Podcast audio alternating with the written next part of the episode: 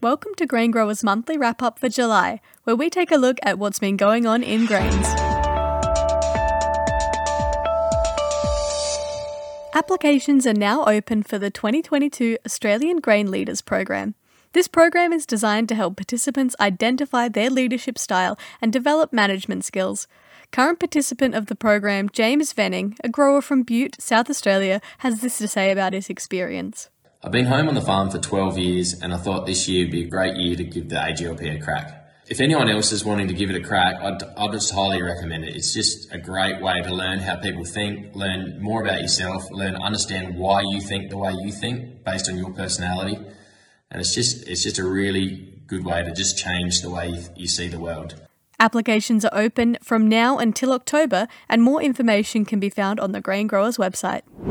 Grains Australia has received funding to develop new export markets for Australian grains, oilseeds, and pulses.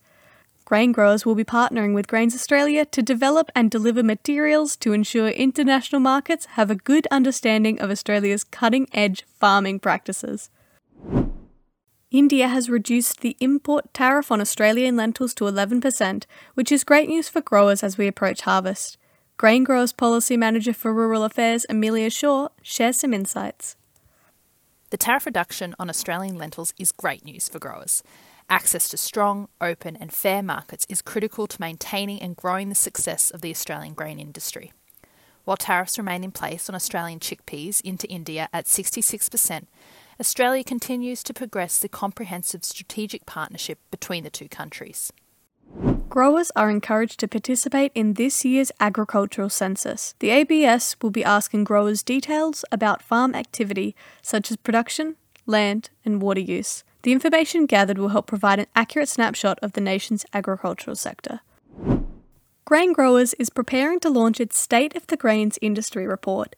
Keep an eye out for the podcast that accompanies the report, which takes a deep dive into some of the key insights.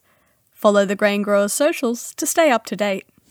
And now for a season update. Growers around Australia are looking forward to a decent crop this year. Growers in Victoria have been facing muddy conditions this month, while reports of a near perfect start to the WA growing season have growers anticipating a record harvest. The Australian Export Grains Innovation Centre has released a second round of crop update videos for 2021, supported by grain growers.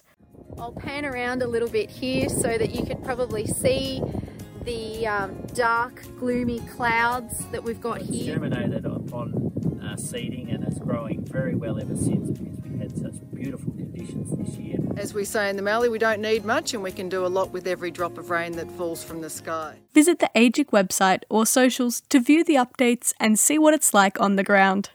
And that's the monthly wrap up for July. Don't forget to follow Grain Growers on socials and share with a mate.